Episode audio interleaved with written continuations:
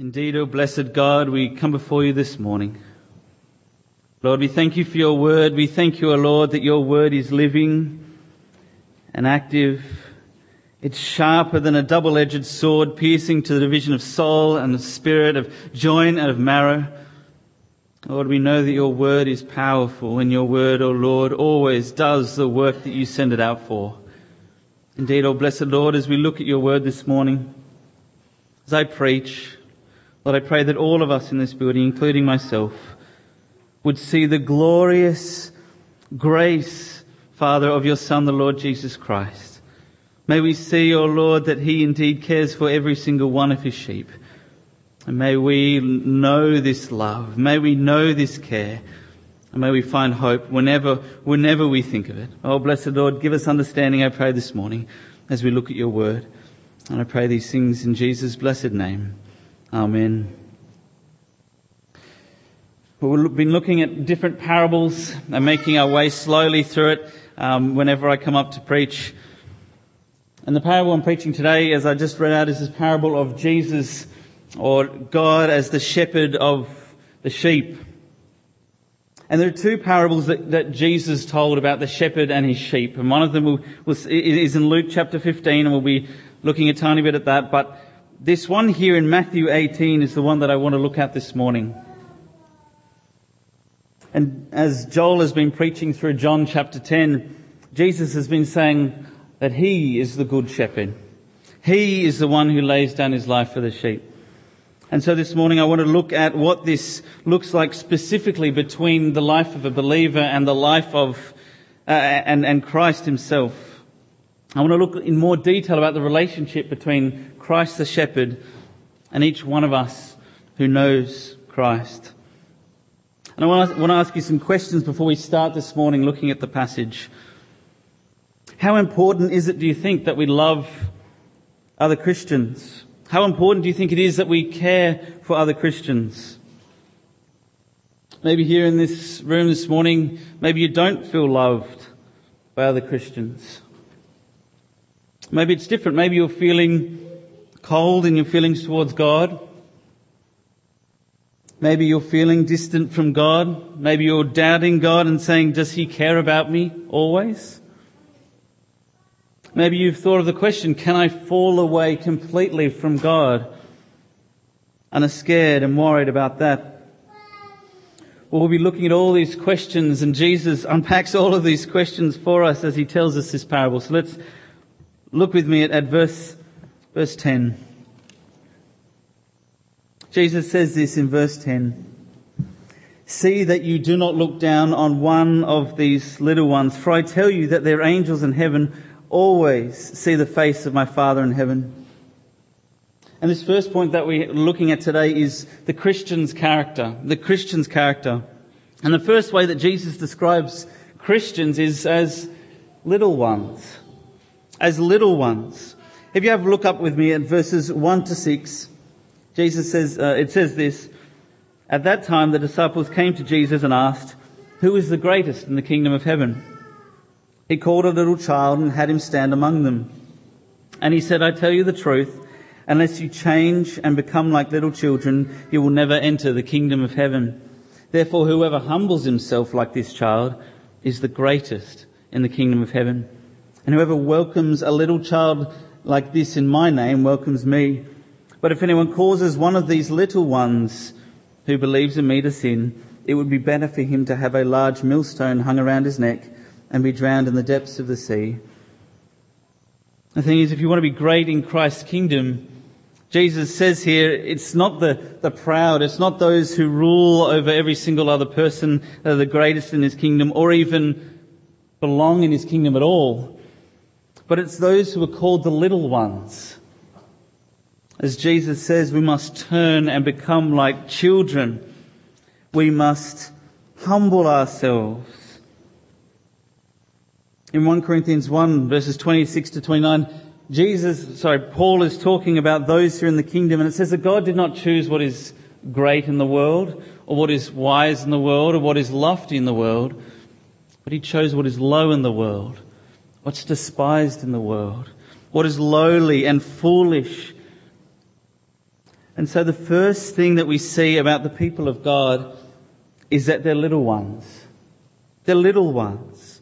God didn't choose the flashy. He didn't, he didn't choose the showy. He didn't people, pick people who looked good or had applause in the eyes of the world, but he picked the little ones. And that will come out as, as we continue to work our way through this parable. And one of the marks of being a Christian is humility. One of the marks of being a Christian is humility. The next way that the Christian is, is shown is as a sheep. Have a look with me at the first part of verse 12. What do you think? If a man owns a hundred sheep and one of them wanders away, will he not leave the 99 sheep on the hills and go to look for the one that wandered off? Now the thing is about sheep, as I'm sure you've heard before, is that they're totally dependent. They wander easily.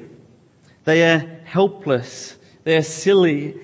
And the thing is, they love green grass. And if they will see green grass over there, often they will tend to wander away. And the thing is, that's the way Jesus characterizes us in this parable. Not only as little ones who are to be humble, but as sheep who are totally dependent. Those who are helpless and totally in need of God's grace. In Jeremiah 17 it says, it says, cursed is the one who puts his trust in the arm of flesh, who puts his trust in man. But blessed is the one who puts his trust in the Lord, whose trust is the Lord. Because not only does humility mark a child of God, but dependence on God also marks the children of God, the people of God. And so as Jesus starts this parable this morning, he wants us to understand who we are before God. We're not those who are reliant on ourselves. We're not those who are to have a high view of ourselves, but we are those who are to depend completely and utterly on His grace. And when we understand that, when we understand who we are, we will see our need for grace. We will, we will see the care that God has for us. And that brings me to my next point. The caring command. We've seen the Christian's character. Next is the caring command. Have a look back with me at verse 10. It says, see that you do not, you do not look down on one of these little ones, or that you do not despise one of these little ones. And the word here is despise, to disregard, to look down on, to ignore, to reject, to not associate with, to not think highly of. Remember what I read out just before in verse 5 when Jesus is talking about little ones? He says, and whoever welcomes a little child like this in my name welcomes me. But if anyone causes one of these little ones who believe in me to sin, it would be better for him to have a large millstone hung around his neck and to be drowned in the depths of the sea. See, Jesus, instead of saying that we are to care for only some people in the church, he's saying that we are to care for and receive and welcome every single one of his little ones. As we see God's care for us, as we'll see in this parable, as we see God's love and his tender care for us, in the same way, in the same manner, He wants us to care for other Christians. And so I want you to think this morning, is there anyone here in this church, or if you're new or visiting, is there anyone in your church that you're a bit uncomfortable with? Maybe they look funny. Maybe they talk in a strange way, not like you. Maybe they're from a different part of Sydney. Do they act in a different way? Do they have a funny twitch? Do they dress a bit shabbily? And the thing is, it doesn't matter whatever they sound like, speak like, look like, whatever it is, whatever background, status, wherever the Lord has taken them from, wherever they are now. Every single one. Have a look at that word in verse 10 one. And you'll see that that comes up again and again and again. One. See that you do not look down on one, any one of these little ones. Jesus said this, by this all men will know that you are my disciples, if you have love for one another. So why should we care for others? Why should we care, care for, for other Christians? Well, firstly, there are siblings in Christ. There are brothers and sisters in Christ. They're also united to Christ just as we are. Even as Jesus said to Saul in Acts, he said, Saul, Saul, why are you persecuting me? Me. Why else? Because we're commanded to. As we see here. Next, because we want to. Out of our love for others. But here in this passage we will see that we care because God cares. We care for other Christians because God cares for other Christians. Second half of verse 10 says this, For I tell you that their angels in heaven always see the face of my Father in heaven. Notice there that the angels see the face of God, not just at a distance, but they're up close and personal. And the thing is, in Hebrews 1, angel, it says about angels that they are ministering spirits sent out to serve for the sake of those who do inherit salvation. They are sent out by God to serve His people, to serve Christians. Now, if the angels we see here of different Christians are seeing the face of God in heaven, then those very angels of every single Christian are being sent out by God to serve every single Christian. Took me a, sec, a while to work my head around this. But if the angels that God sends to care for every one of you see his face, and if he sends them out to care for his people, therefore we should also serve and care for each other.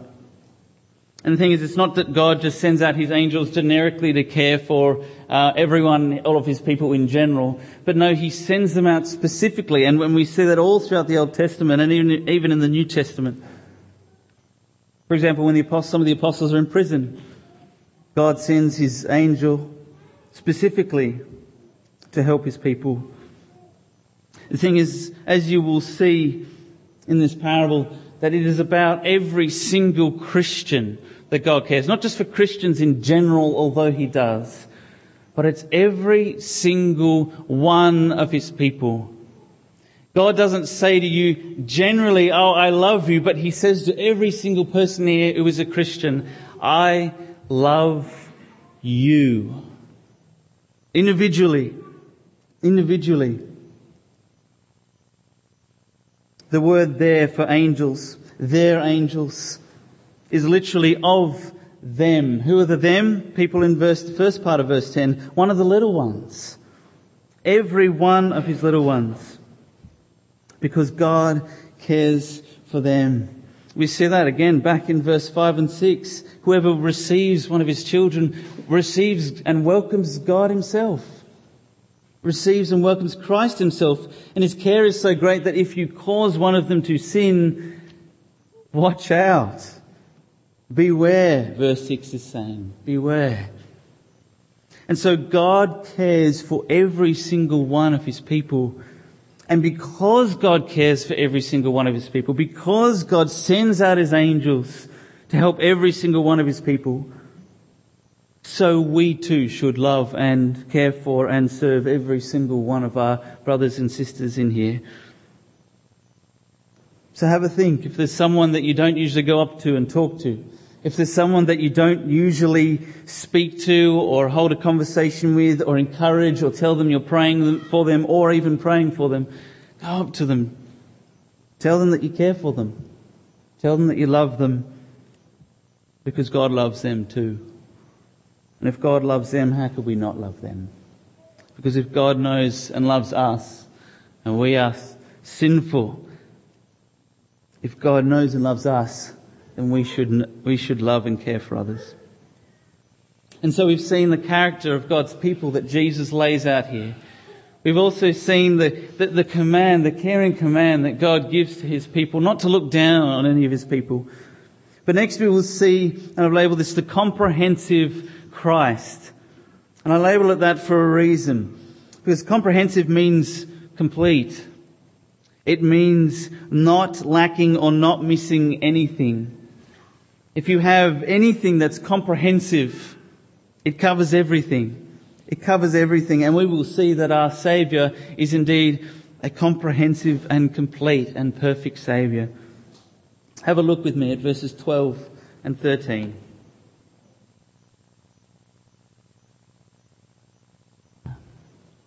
What do you think? If a man owns a hundred sheep and one of them wanders away, will he not leave the 99 on the hills and go to look for the one that has wandered off? And if he finds it, I tell you the truth. He is happier about that one sheep than about the 99 that did not wander off. We see all throughout the Old Testament, even in the New Testament, that God is described as a shepherd. As Michael read out for us before in Ezekiel 34, God describes himself as a shepherd. Come back with me to Ezekiel 34. Ezekiel 34, that can be found on page 855. Ezekiel 34, and I'll be reading from verse 11 to 16.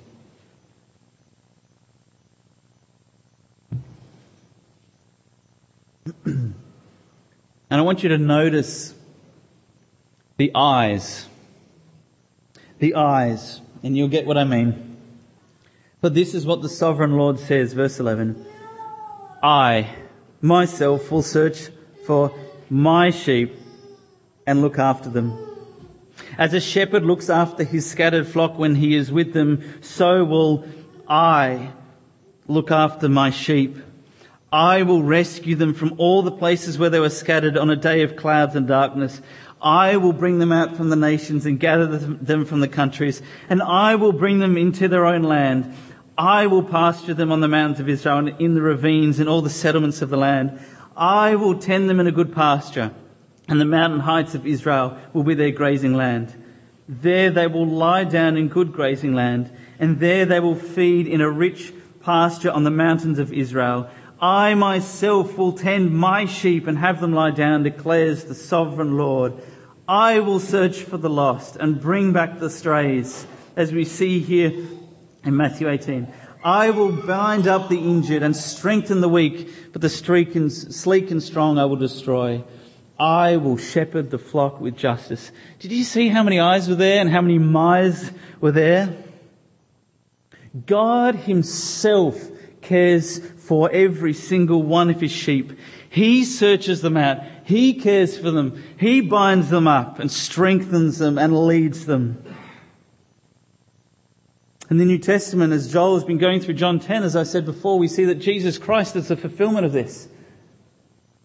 He says, I am the good shepherd. He lays down his life for the sheep. He says, I know my sheep by name. By name. Imagine that you suddenly were given a hundred sheep. A hundred sheep. To me, they would look all the same. Maybe that one over there has a bit of a speck, but by and large, they'd all look pretty much the same. I'm looking at my sheep, I look away, I look back. I think they're all there. I think. I start counting. It's pretty hard to count a hundred unless I, ha- I have to order them. But it's hard. It's hard because I've just seen these a hundred sheep but a shepherd in those days would know every single one of his sheep by name.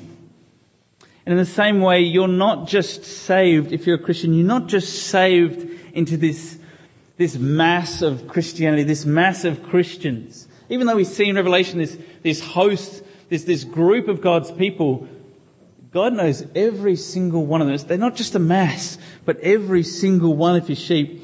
Imagine if you're a parent, or even if you're not a parent, imagine if you had a hundred children. I feel sorry for the mother. But imagine if you had a hundred children, imagine how hard that would be to keep them from straying in, if you went to the shops. Sometimes it's hard to keep track of two, three, or four. But we see here that God cares for every single one of his sheep and not a single one of them can be lost. And I want you to see through four different questions about how God seeks us, why, why He needs to seek, seek us, how He seeks us, and what He does when He's found us. Firstly, who is Christ seeking? Who is Christ seeking here in this parable? Now in Luke chapter 15, Jesus tells the parables of the lost coin. He tells the parable of the lost uh, sheep and he tells the, the parable of the lost son or the prodigal son. And there the context is that the Pharisees hated that Jesus is spending time with sinners, to tax collectors and prostitutes. And yet Jesus tells that parable to show them that God seeks out sinners. It says that he came not for the righteous but for the unrighteous. He says, I have come to seek and save the lost. Now that word lost there means being destroyed or perishing. It's those who are unsaved. And so there in that parable in Luke 15 is talking about Christ seeking those who are not saved. His sheep from all eternity, but who at that moment in time are still lost. Yet here in this parable, as we've just seen before, Jesus isn't talking about those who are lost. He's talking about his little ones. He's talking about those who are his people, his sheep who are already in his possession, if you like. And the word here in this parable where it says, um, back in, in, in Matthew chapter 18, it says wandered off or gone astray.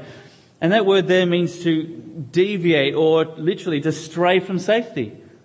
I.e., they were already in a position of safety and they've gone and wandered off. And so here we see a slightly different parable. A parable about God seeking people who were already His people. God seeking His Christians. God seeking His children the thing is, God is sovereign both to seek you to be saved, and He is sovereign and He will seek you to keep you saved. In Luke 15 we see that Jesus is saving us, and we see in here in this parable is that Jesus will keep us saved, and He will never let us go. Ever. Ever. So here we see in this parable that, that Christ is seeking His people. The next thing I want you to see is how does Christ seek us.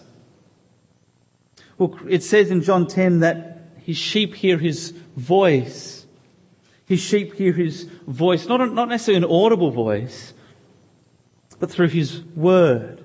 Through his word. We also see in scripture that the Spirit convicts us of sin, of righteousness and judgment, as it says in John 16. We see all throughout the Old Testament that God brings back his people through the prophets. He brings back his people through the prophets, through his word. But we see here, if you have a look at, at verse 15 to 17, and you can have a look at this more in a, in a, at a later time. But we see there in verse 15 to 17 or 15 to 20 that on the back end of this parable, we are to lovingly warn and bring back our brothers and sisters in Christ. We are to lovingly warn and bring back our brothers and sisters in Christ. And that's one of the ways that, that, that, that God, that Christ brings us back. Through each other. Through each other.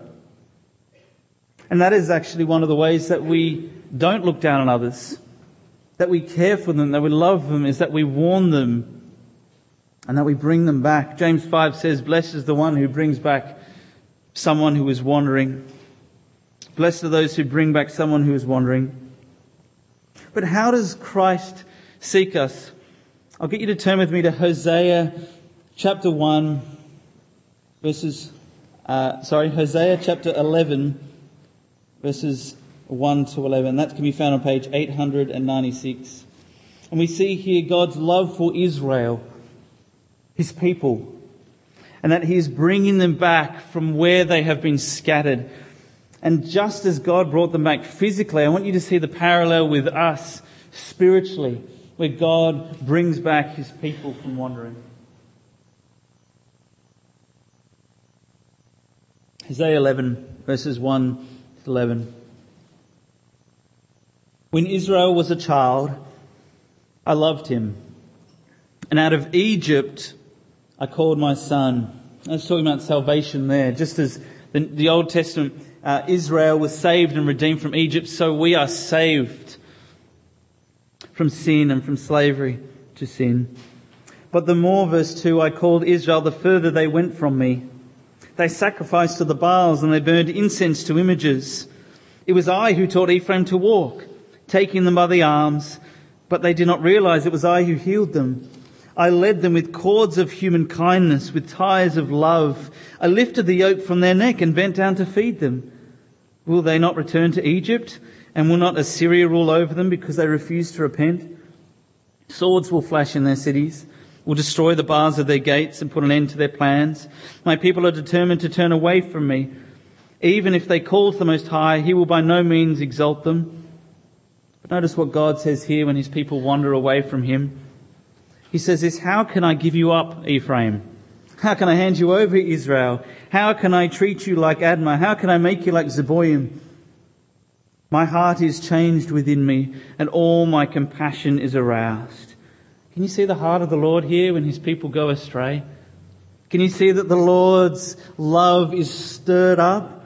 He says, verse 9, I will not carry out my fierce anger, nor will I turn and devastate Ephraim, for I am God and not man, the Holy One among you. I will not come in wrath. They will follow the Lord. He will roar like a lion. When he roars, when he speaks through his word, it says, when he roars, his children will come trembling from the west. They will come trembling like birds from Egypt and like doves from Assyria, and I will settle them in their homes, declares the Lord. The thing is, when the Lord roars, he speaks. And we see here a parallel with us. When we go astray from God, God brings us back trembling, as it says, like doves from Egypt, trembling back from the sin in which we slide back into. If you remember the, the great hymn, Come thou fount of every blessing, it says this, Ode to grace, how great a debtor daily I'm constrained to be. Let thy goodness like a fetter bind my wandering heart to thee. Prone to wander, Lord, I feel it. Prone to leave the God I love. Here's my heart, O take and seal it. Seal it for thy courts above. The thing is, our hearts are so prone to wander. They're so prone to go astray.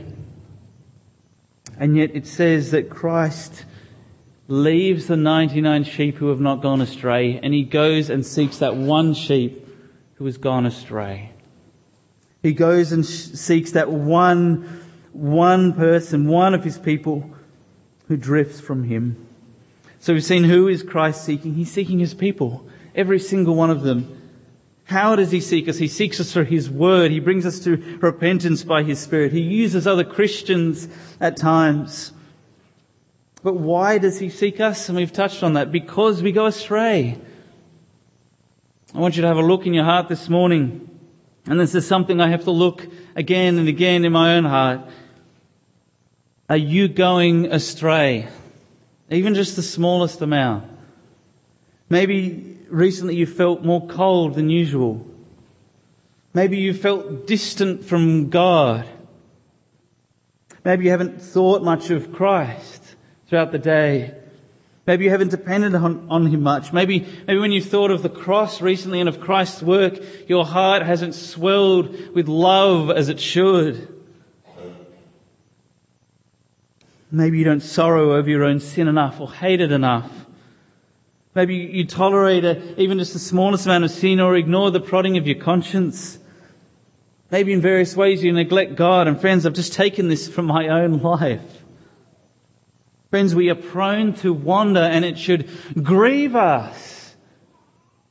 It should grieve us to the very core. Friends, here we have great hope. If you have strayed, friends, if you are straying now, and if you stray in the future, which I can guarantee you, you will, Christ seeks out every single one of his sheep and he seeks you out. Maybe he's seeking you out this morning. The thing is, all you have to do, as he says, is turn and, and repent and confess your sin and seek him. Your job at the end of the day is not to worry about whether or not he's seeking you because he is seeking you. He already is, regardless of, of, of what you believe. But friends, if you're straying this morning, seek him anew. Seek him afresh. Go back to him. Bring it to him. Because you will always find that he will rejoice over you when you come back.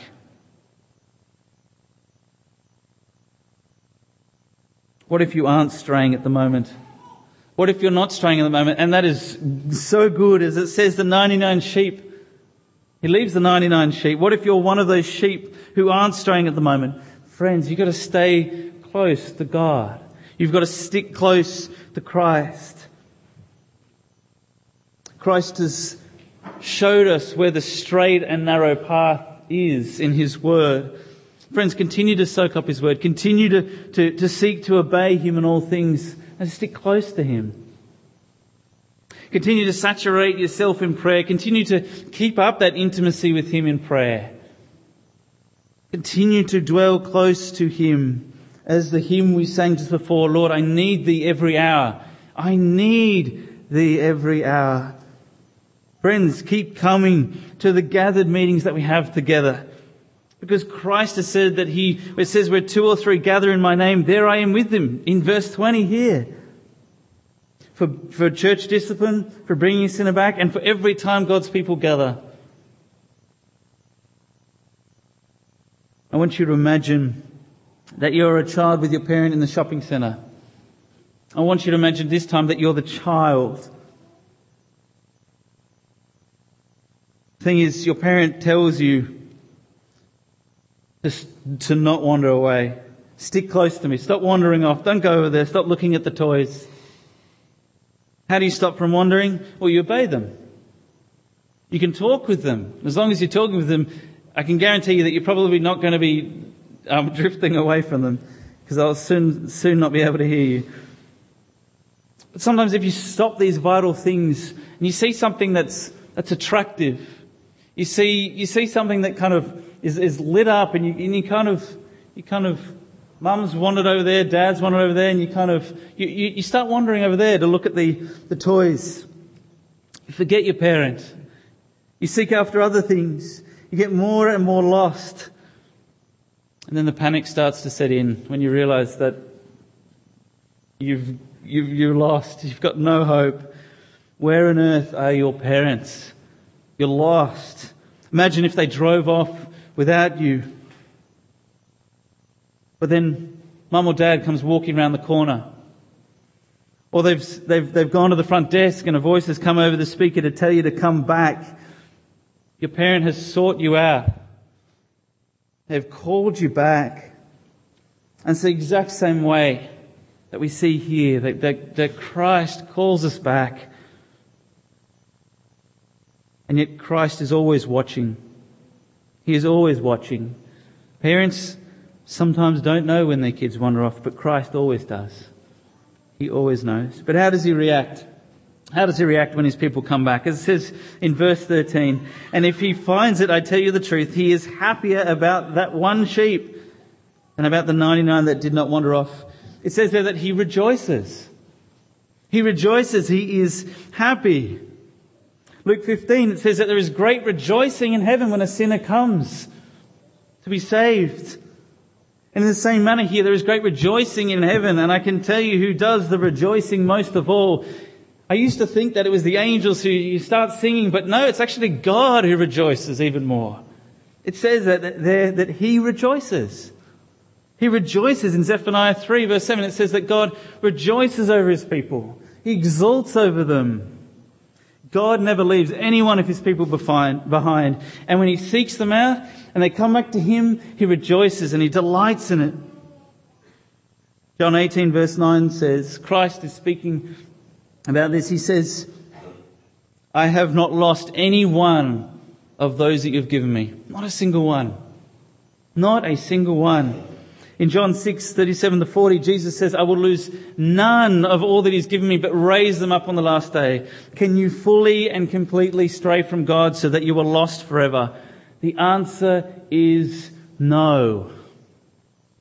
The answer is no, because God has promised that you will never be lost. If you do fully and finally fall, fall away from all appearances, it means that you were never saved to begin with. Have a look with me at verse 14. In the same way, your Father in heaven is not willing that any one of these little ones should perish. Friends, this is God's will. Friends, don't we have a great shepherd? Don't we have a good shepherd who cares for his sheep? Friends, he laid down his life. You don't, you didn't have to do anything except trust in Christ. That's all you have to do. And yet Christ came down from heaven and he died upon a cross. He didn't just die physically, but he suffered under the weight for our straying, if you like. Our straying before we were Christians, are straying now that we are Christians. Every sin, past, present, future is all gone and he suffered. He's a good shepherd. He seeks us out. He calls us. It says in Isaiah 40 that he holds us close to his chest. He provides for us. He deals with us tenderly when we're in sorrow and when we're burdened he gives peace and rest to our souls. It says, surely goodness and mercy shall follow me all the days of my life. And I shall dwell in the house of the Lord forever. Friends, if we have this shepherd, goodness and mercy will follow us forever. This is your shepherd. This is your shepherd, and he will not let any one of his sheep go.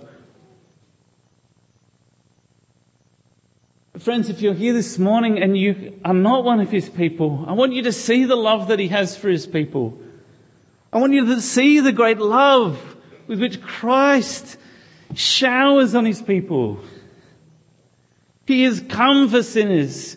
He has come for those who are lost. Friends, if you are without Christ this morning, come to him. He's a good shepherd. He will save you. He will take you. He will hold you close. Friends, if you turn to Him, if you, if you turn away from your sins and you trust in Him, then He will take you to be His own. It's not your job to work out whether or not He is seeking you. If you are one of His sheep, He will seek you out. Friends, if you do not know Christ this morning, seek Him, come to Him. It's God Himself says, Turn to me that you may live. Turn to me that you will live. And it says that He rejoices. He rejoices over that. And if God rejoices over that, then that is good indeed. Let me pray.